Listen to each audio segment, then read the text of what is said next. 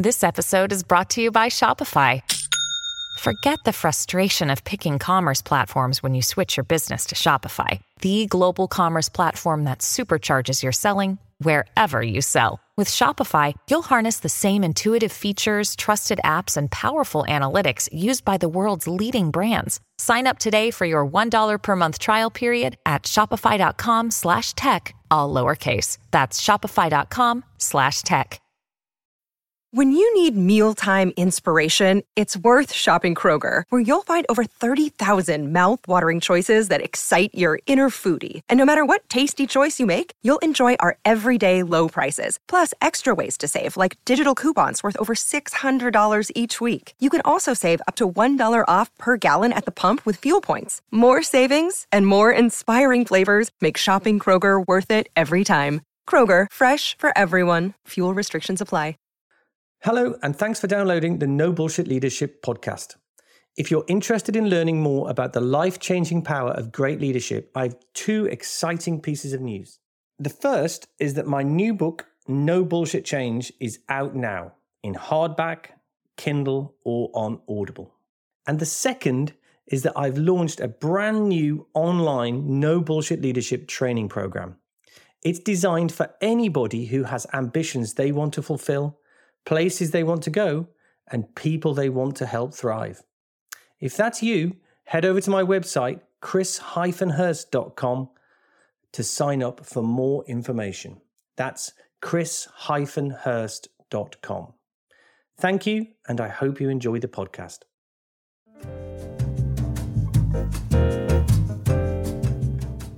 Hello, I'm Chris Hirst, and welcome to the No Bullshit Leadership podcast, brought to you by Intelligence Squared. Leadership is difficult but not complicated, and I want to help cut through the bullshit to get to the heart of modern leadership, which, put simply, is the power to get stuff done and make stuff happen.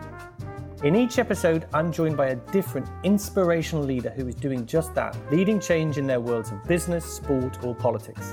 And my guest today is Justine Roberts, the founder and C E O of Mumsnet. Since launch in two thousand, Mumsnet has grown into a social network for parents with over five million visits a month and users contributing over twenty-five thousand posts every day. Mumsnet has become one of the most influential voices in the U K, regularly setting the national media agenda on behalf of its community and parents across the country. It is now an essential, if intimidating, port of call for party leaders in every general election. Justine was awarded a C B E in twenty seventeen for services to the economy. Welcome to the podcast, Justine.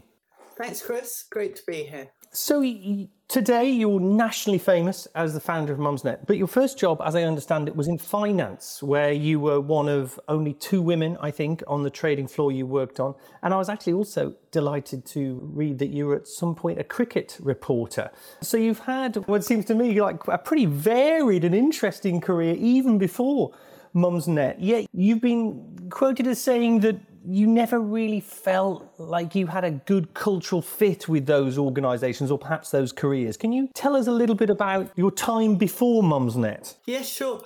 So I think I went into the city because I really didn't know what to do and I wanted to basically move out of home. I'd done a very brief bit of work experience as a market maker, which is one of the people who set the prices on the floor of the stock exchange. And I quite enjoyed myself, but they were very male. I think the sort of underlying factor of all these careers I picked very early on, including sports reporting, football and cricket writing, was they were really male dominated. And that it was very unusual to be a woman at that time doing this stuff. And I think I had a massive point to prove.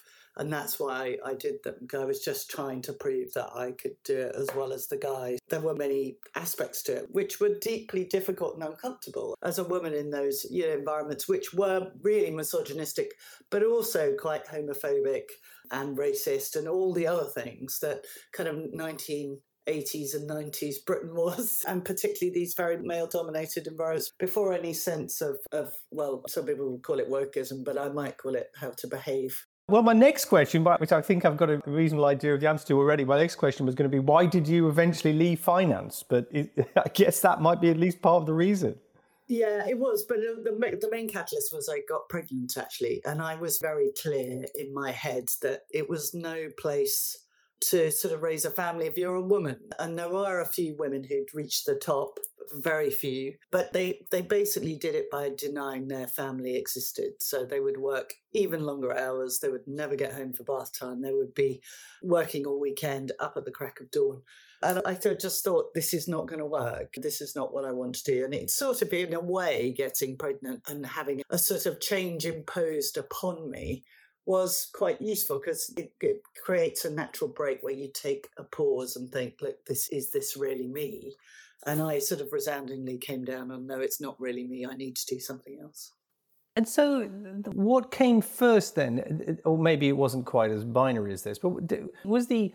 Was it the idea for Mumsnet that came first, or was it the idea that I need to go and work for myself, or even was it just less concrete even than that, that I just need to go and do something else and I need to find out what that is? Yeah, it was less concrete. I never thought, oh, I'm going to be an entrepreneur. I think women sort of are quite reluctant to call themselves entrepreneurs, really. They're, as far as I was concerned, concerned, I was just started something to try and solve a problem. And I often joke that men open a cupboard door and call themselves entrepreneurs, but women are a bit reluctant. But I was just, I was fulfilling a need that I myself had, which I think is often the case for people who start businesses. I needed advice from other parents who'd been there and done that. And the internet had just started, and it seemed like a very good place to be able to tap into the advice of others. And so was there a, was there so a kind of an obvious catalytic moment then for when Mumsnet was born, if you excuse, if you excuse the pun, in your mind? I think it was, I don't know if you remember back then, Chris, but it was like the gold rush days of the internet. Everyone was starting, everyone had a web idea, everyone had an idea for their website. I was, in a way, in a fortunate position that I had, I was in a natural pause in my career. As it turned out, it turned out to be really bad timing, because the dot-com crash happened within six months of us launching, and we never really we never really managed to raise any cash. So so it wasn't the great moment I thought it was, but but in a way, it all worked out. Yeah, so that was going to be my, so my understanding is you, your initial sort of plan A, if you like, as you say, in nineteen ninety-nine, which was the sort of in first gold rush era of the internet, I suppose. You set out, I suppose, what I would describe as a fairly conventional approach to launching a business. You said, okay, I have a business plan, I have an idea, I have a plan, I need to go and raise some funds. You wanted to raise, I think, four or five million pounds. And then dot-com bubble burst, and I guess that raising funds for internet companies became extremely difficult. So so, so you then moved to plan B, I guess. So can you t- t- just talk us through that a little bit in terms of how your thinking and your, I suppose, approach to the business changed? No, I think I was never that sure about raising lots of money, but it was very much in the sort of prevailing wind that you had yes. to... grow as fast and as big as you possibly could. And it was called, known as land grab. So you would stake out your territory, but like the Wild West. And the first, there was an advantage to the first mover. I wrote a business plan that really wasn't worth the paper it was written on. I think even now we're just about we're just about making the e-commerce revenues that we predicted in year three of my business plan way back then. And I hadn't really factored in was the fact everyone was on dial-up. Lots of people hadn't even adopted the internet. Smartphones didn't exist, did they? No, exactly. So you had to be quite sort of persistent to even try and do any kind of online commerce. And then, of course, there was no money. To be fair, there was a period when I, other people were raising money and I wasn't. And I think a lot of that was because I didn't quite look or sound the part. And a lot of the money was coming from, as it still does actually, the venture market, which where there are very few women and they didn't really get women's problems. So I remember someone said, did actually offer me the money, but said that he wanted someone else to run the business, and that someone was a twenty-five-year-old man who didn't oh, have God. kids. So and I didn't. Amazing. Anyway, it all turned out for the best, really, because frankly, it soon became apparent that the business model was not right. Had we raised money, we would have been like many other startups at that time that got a fancy office in Clerkenwell, hired one hundred people, and then realised that they actually weren't making any revenue and would have gone bust, and I would have had to lay people off. So so it was for the best. We quickly began to realise that Mumsnet, even though we couldn't work out the economics of it was proving to be quite useful. So I think in answer to your question, why didn't I just give up? Even six months in, it became apparent that it was going to actually be useful to people. People were getting answers to their questions, and they were important questions in their life. So we actually sort of begged and borrowed for the first five years, including sort of asking users to contribute. And they these checks used to arrive for two hundred fifty quid, and just from someone saying, you, you've been a lifesaver to me. So so we were, in a way, fortunate that we didn't raise money, because I think, I wonder whether we'd be here now had we raised that money in the beginning. And so, so given the, well, I say the centrality, heart, the clue is in the name, Mumsnet is a community that you've created, a huge and growing community. How do you see your relationship, particularly as a leader? Do they lead you? Do you lead them? Is it symbiotic, the relationship? We try and reflect the voice of the community. So we're, one of our kind of core goals is to raise women's voices. So we're very much user-led. And I think part of the, one of the good reasons, again, about not raising money and our users financially supporting the site was that they very clearly became stakeholders very early on. So that's how I would view it. I would say our community is a very important stakeholder, and they are empowered to make choices about the site and always have been. So a lot of our decisions about who we work with in terms of advertisers have been put to the community, and they have basically been the arbiters of, of what type of work we do and who we do it with. And that's still the case. How formal do you make that process? Do you actively have a process that says we're, we're listening to what people are talking about, people are worrying about, people are asking about, and therefore we should build this new product or go in this new direction or uh, change in some way to reflect that? I think it's more embedded in our culture. So we have a culture deck, and we outline everything, all the behaviours we want to see in our team. And it's a bit like, do you remember Amazon always used to put an empty chair in every meeting, which was supposed to symbolise the customer? Everyone would always think about what the customer, how the customer would think about this if they were listening in. And I think it's a bit like that. It's utterly embedded in what we do and our choices. Now, we also, Mumsnet is effectively a twenty-four seven focus group. So we, it's very... There is no, we don't have to go and ask. We get told quite a lot of what what we should be campaigning on, what we should be building, who we should work with, what we should and shouldn't do.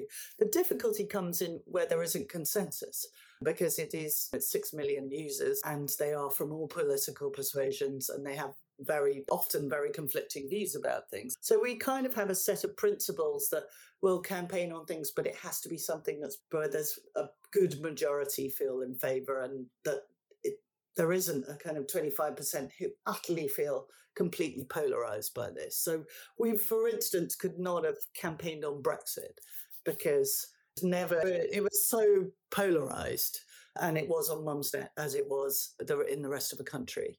So we stay away from things where there is division, and we focus our energy on things where, where the majority, and by that at least eighty percent of our users, are in strong agreement, and the rest aren't that bothered, if you know what I mean. So you mentioned culture a couple of minutes ago, and I'm a passionate advocate or believer, whatever word you want to choose, about the power of organizational culture. All organizations have a culture, in my opinion. It's just that some have a good culture and some have a bad culture. But as soon as you have a group of people together over a prolonged period of time, a culture evolves.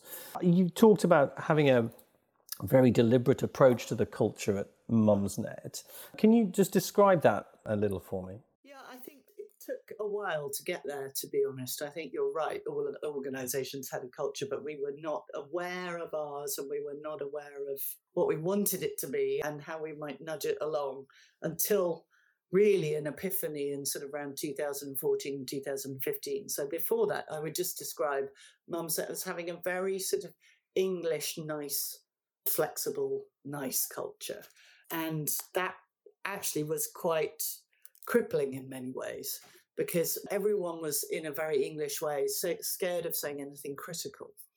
because we're all told, particularly I think women are all told, and we had a lot of women working for us, as you can imagine, that if you haven't got anything nice to say, don't say it at all. And that's kind of the opposite of actually how people grow and develop, is this sort of let's not give any feedback because we might hurt someone's feelings kind of thing.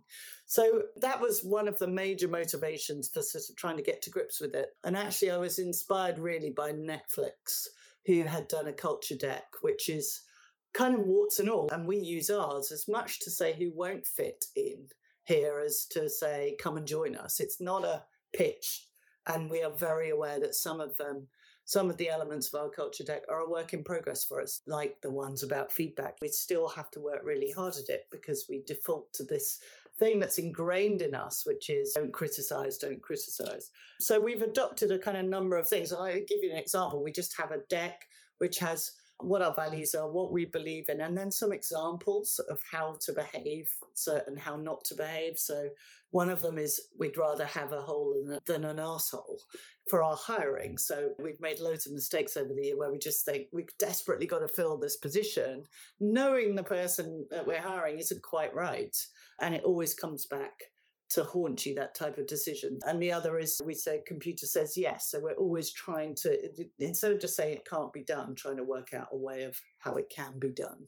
And all the feedback stuff, which, as I say, is a work in progress. And we, we've adopted something called Radical Candor, which is all about a combination of management, sort of both caring personally, but giving direct and candid feedback in the moment as a development thing. And we're trying to all sort of repeat the mantra that feedback is a gift, not a criticism. Um, so lots of things. But I have to say, it took me a while to get there. And everyone said Mumsnet was nice, a nice place to work. But I'm not sure it was what people really want from the workplace, I think, is amazing colleagues and to feel a sense of progress and development and that they're working for something with purpose. And I think for that to happen, we have to give people, we have to have a mechanism for giving feedback so people can grow. Fascinating listening to you, because I agree with every single word you've said. My understanding is pretty well exactly as you described it, which is it's about creating an environment where we can achieve things we wouldn't otherwise achieve. We want somewhere where, of course, we're happy and we enjoy being there, but also that is helping us achieve whatever our individual personal goals might be. And these days, we maybe all have quite different ones. And I also think that a great culture can disagree without falling out, which is my, sort of my version a bit of your feedback. I think a great culture has to be able to be honest with each other. As you say, you can be honest without being a dick. And it is difficult to do well. It is difficult to be able to have honest conversations with each other. But if you don't, that's when the resentments and the politics and all that stuff builds up, doesn't it? Because the feelings don't go away. They just get hidden and and bottled up and resentment builds up. And I also feel that culture is nearly always a continual work in progress. It has to be just always on the to-do list. You can't think, oh yeah, tick, we've done culture, let's move on. It's so central. And you talked in there about purpose as well. And you talked again in the past, I think, about choosing purpose over profit. What is Mumsnet's purpose today? Well, our overriding purpose is to make parents' lives easier by facilitating the connections that allow them to tap into the wisdom of each other. I think it's quite interesting because obviously we are a social platform and they've come under a lot of scrutiny for the moderation that occurs on them. And I think where we have always been slightly different to many of the often larger platforms, frankly, is that we have invested in moderation and we have made value-laden decisions about the type of content that we are going to take down. So we have put ourselves into that sort of space which the bigger platforms have tried to shy away from, which is we're not just a dumb pipe. This is a value-laden decision. And we will explain how we do it. But the one that trumps everything in the end is it making parents' lives easier.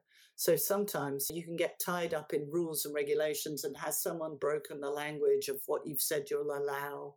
Moderation is very difficult if you get tied up in that kind of language. And what we've always tried to do, therefore, is say, in the end, we get to decide and we'll base it on our core purpose, which is this making parents' lives easier. And that's the way we moderate. And we it's hard work because you're dealing with a lot of individuals who have different opinions about what, what type of information should be allowed on Mumsnet and what shouldn't and all the rest of it. But I think we have invested in that, and that's why we're still here. And that's why Mumsnet still, even though I know it can be feisty, is a pretty civilized place to hang out and where people can get genuine help. Because I think we've invested in that value-laden moderation, which is all comes down to what our purpose is and why we're here. I'll go back a few years again now. So you start to build this community. You're in your bedroom initially, but the community grows and grows. Eventually, by two thousand six, you had David Cameron, I think, on there. So then you're, six years after launch, start really starting to cut through in a big way. At what point did you start to work out how to make money as a business out of the community? Well, I think you need scale to make money out of advertising, and we got scale. So, so it wasn't I don't think it was any sort of epiphany. It was just, right. uh, yeah. And also we caught a wave, to be honest, of the switch from print advertising to digital. So without making too much effort, brands would come to us. And to be honest, it wasn't a major focus for us, how to make money. And again, probably because we didn't have investors. And we were tied up with growing and doing a good job and campaigning and stuff like that. That we probably didn't give a lot of thought to monetization. But it was good. I remember in two thousand eight, we could finally move out of the back bedroom into an office.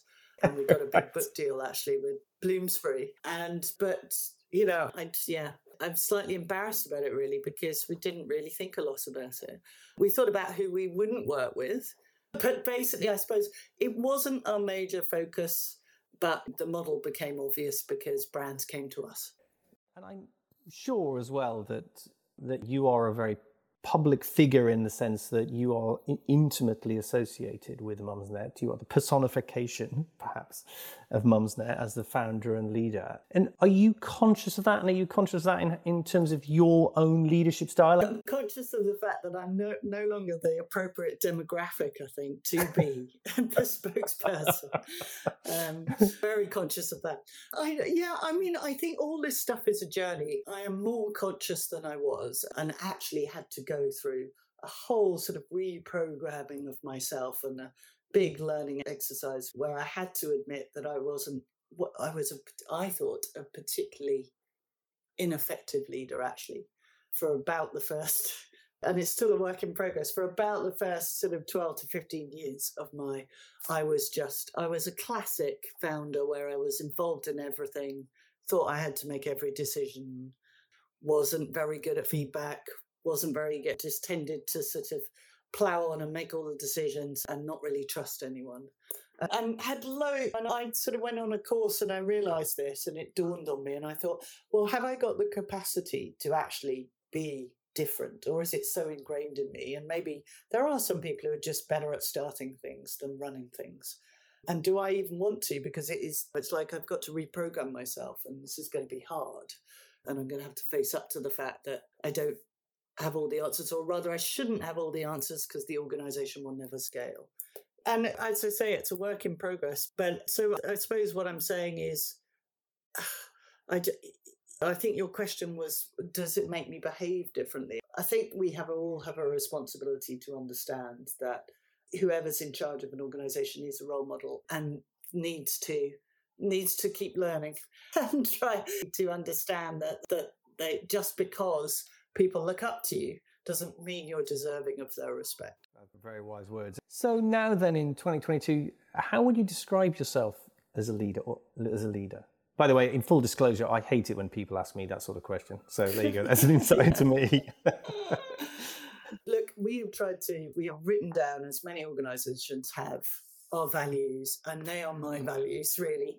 They are, they're partly aspirational, but they're partly what we think we are and what we believe in. And, and so my leadership style, it should reflect those values because it is what I think, what I, how I want us to behave and how I want myself to behave and how I want everyone who works at Mumsnet to behave. And the, they are, the most important one is being straight and honest and doing the right thing when no one's looking.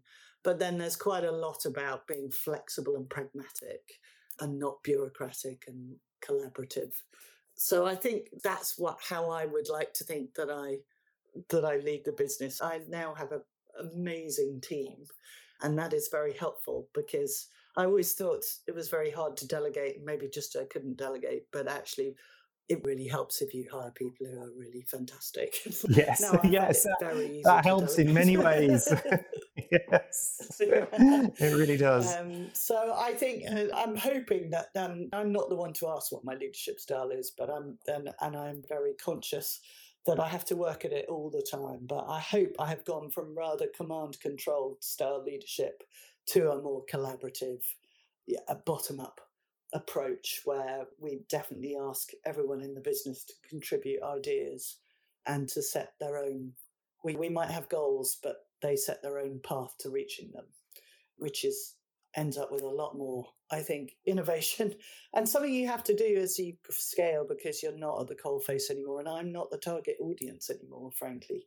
All organizations need hierarchies to function. You can't function without some sort of hierarchy. But I also feel like hierarchies need to be permeable. You need you need to be able yeah. to communicate effectively through those up and down that hierarchy. It's obviously easy to communicate top down, but actually you need to hear yeah. it the other way as well. And I think that a lot of organizations yeah. and a lot of leaders find that very difficult, but it's incredibly important. Otherwise, really, you have no idea what's going on in your own organization. Yeah, I think yeah. that's right. And it comes back to this thing of trying to engender a culture of giving feedback with in a sort of yes. safe environment yes. without anyone getting upset, cross or angry at them. Yes, I was researching my new book and I reread the book by Ed Catmull, who was the founder of Pixar. And he talks very compellingly about, about culture. Really, it's a book about culture and mm-hmm. about how hard they worked to ensure that everybody had a voice all the time. We've adopted O K Rs. In any case, because we've always had a very flexible workforce, we've always focused a bit more on outputs and a bit less on presenteeism and being there.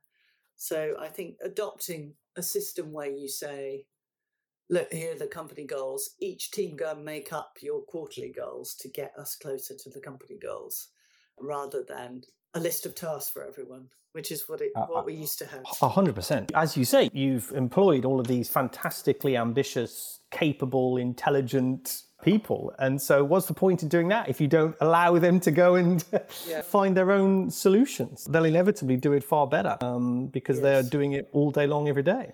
But it's easy to say, and difficult to do other, sometimes, it, isn't it? Yeah. And the other thing that I think has been really useful actually is this, which we stole from Larry Page of Google, which is really ambitious goals.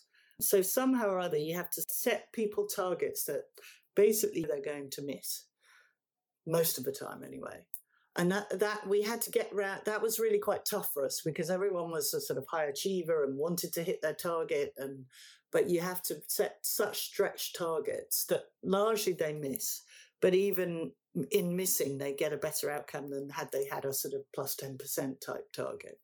And occasionally you get some massive innovation because people are really thinking outside the box to meet a real stretch target. So as long as you can deal with people's disappointment and make them understand, it's so much, it's we've had some real step changes because of stretch ten x type targets. I, I always think that aiming for best, however you define best, whatever that might be, but if you aim for best, you have to think of transformational solutions. Whereas if you aim for a bit yeah. better, you end up with incremental solutions. And yeah. but also, I think, listening to you, the that setting of unreasonably ambitious targets, however you want to describe yeah. them, it is yeah. fine as long as that's where culture matters so much, I think. So if that, if as long as the culture is one that may, ensures that people understand that and don't feel like they're failing. If everybody spends their whole time feeling like failures, that's a bad thing. But if everybody yeah. understands, that's how we work around here. And we define yeah. success in, here's how we define success for you as an individual. And those two things align, then I think that's great. And I think that's why culture and objectives, it's all kind of, they have such a close and symbiotic relationship. Exactly right. And I think, you know, we have a quarterly presentation. Everyone does red, amber, green for their O K Rs. And it's basically a sea of red and amber with the odd green. But what people talk about is what they've learned. What we've learned from this, or we we didn't hit it, but we did learn this and we will do it differently next time. And I think it is that we that thing which is very hard to do again if you're if you come out of any large sort of traditional organization, which is celebrating mistakes and learnings, in fact, not even yes. viewing them as mistakes, but viewing them as learnings. And we, mm. I write up a mail to the team every week in which I really celebrate mistakes. Now, obviously, yeah. you're making the same mistake every week. That yes. would, you would not be uh, Yeah, you know, exactly, exactly. exactly. That, it, it, it is trying to create a culture of, look, it's fine to fail. I couldn't agree more with that. I read a I read John Cleese said a similar thing. He said everybody talks about failure, and failure, if failure, if you don't learn from failure, it remains just that. Failure, it's about your ability to learn from it that is so important. And I think great organizations are really good at learning. So, so you're now a leadership icon and inspiration for all sorts of people out there in the U K. Have there been inspirational leaders, inspirational people, mentors that have helped you along the way? Well, I'm not necessarily accepting the premise of your question. I just want to oh, come put that on record. Come on. Yeah, I suppose well, this is going to sound a bit cheesy, but it's probably true, is my biggest inspiration in running Mumsnet does come from the people on the site who go out of their way to really help each other. In you know, for no praise, they're anonymous. They're gaining nothing. It's often in the middle of the night where they will stay up with someone and help them get wow, their baby to latch on. Or they will turn up a, at someone's holiday house with a child's soft toy because the favourite soft toy wasn't brought on a holiday and someone, a Mumsnetter lives locally and has that soft toy. Amazing, amazing. things that yeah. kind of inspire you about human nature, to yes. be honest, and make yes. you realise that There's a, there's something about ordinary individuals and how they will go out of their way to be helpful that's really inspiring. Um, having said that, lots of people, really, lots of, I've taken inspiration from lots of people. Very early, in my very early days, it was Bill Shankly and the way that he created a community around Liverpool Football Club and a sense of purpose that was bigger than the sum of the parts and always believed in the team, the team. And yeah, yeah, that would be yeah, too that, many people to mention, really. But yeah, I think Bill Shankly's a pretty good one, to be honest with you. Bill Shankly's a great one. And what? So in, in these twenty-two years, then looking back, and I'm sure there's much more to come. I, that's going to be my last question. But what are you most proud of? Well, I suppose I'm partly proud that we're still here. It's a fairly grueling thing to to sort of yeah. run your own business, but also run such a sort of public, which yeah. has attracted its fair share of kind of well criticism. It's been targeted in a number of ways, and I would say there are some people that rather would rather we weren't in existence and that women weren't collecting and organising and having a community yeah. online. Yeah, so I'm pleased we're still here. And I'm pleased here and thriving, we... here and thriving, Justine. Come on. And I'm pleased that we still have our values. We have our values, and we live by yes. them, and we know what they You've are. You've done it your we way. Why we're here? Yeah, yeah. And we know what yeah. we're doing, and we don't always do it the way other people would like us to, but but we do put our users at heart and centre of what we do, and and I think people have derived value from that. A lot of value, actually. And so the obvious final question is, what next? What next for you? What next for Mumsnet? Our job is to facilitate the conversation that allows people to get answers to questions. That's why people come. They get great answers to their questions.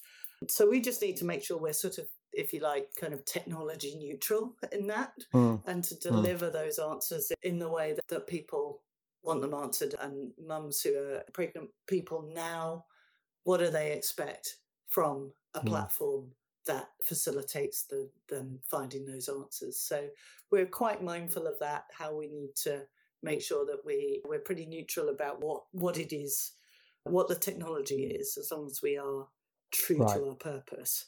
So that means exploring lots of different ways of delivering that, really.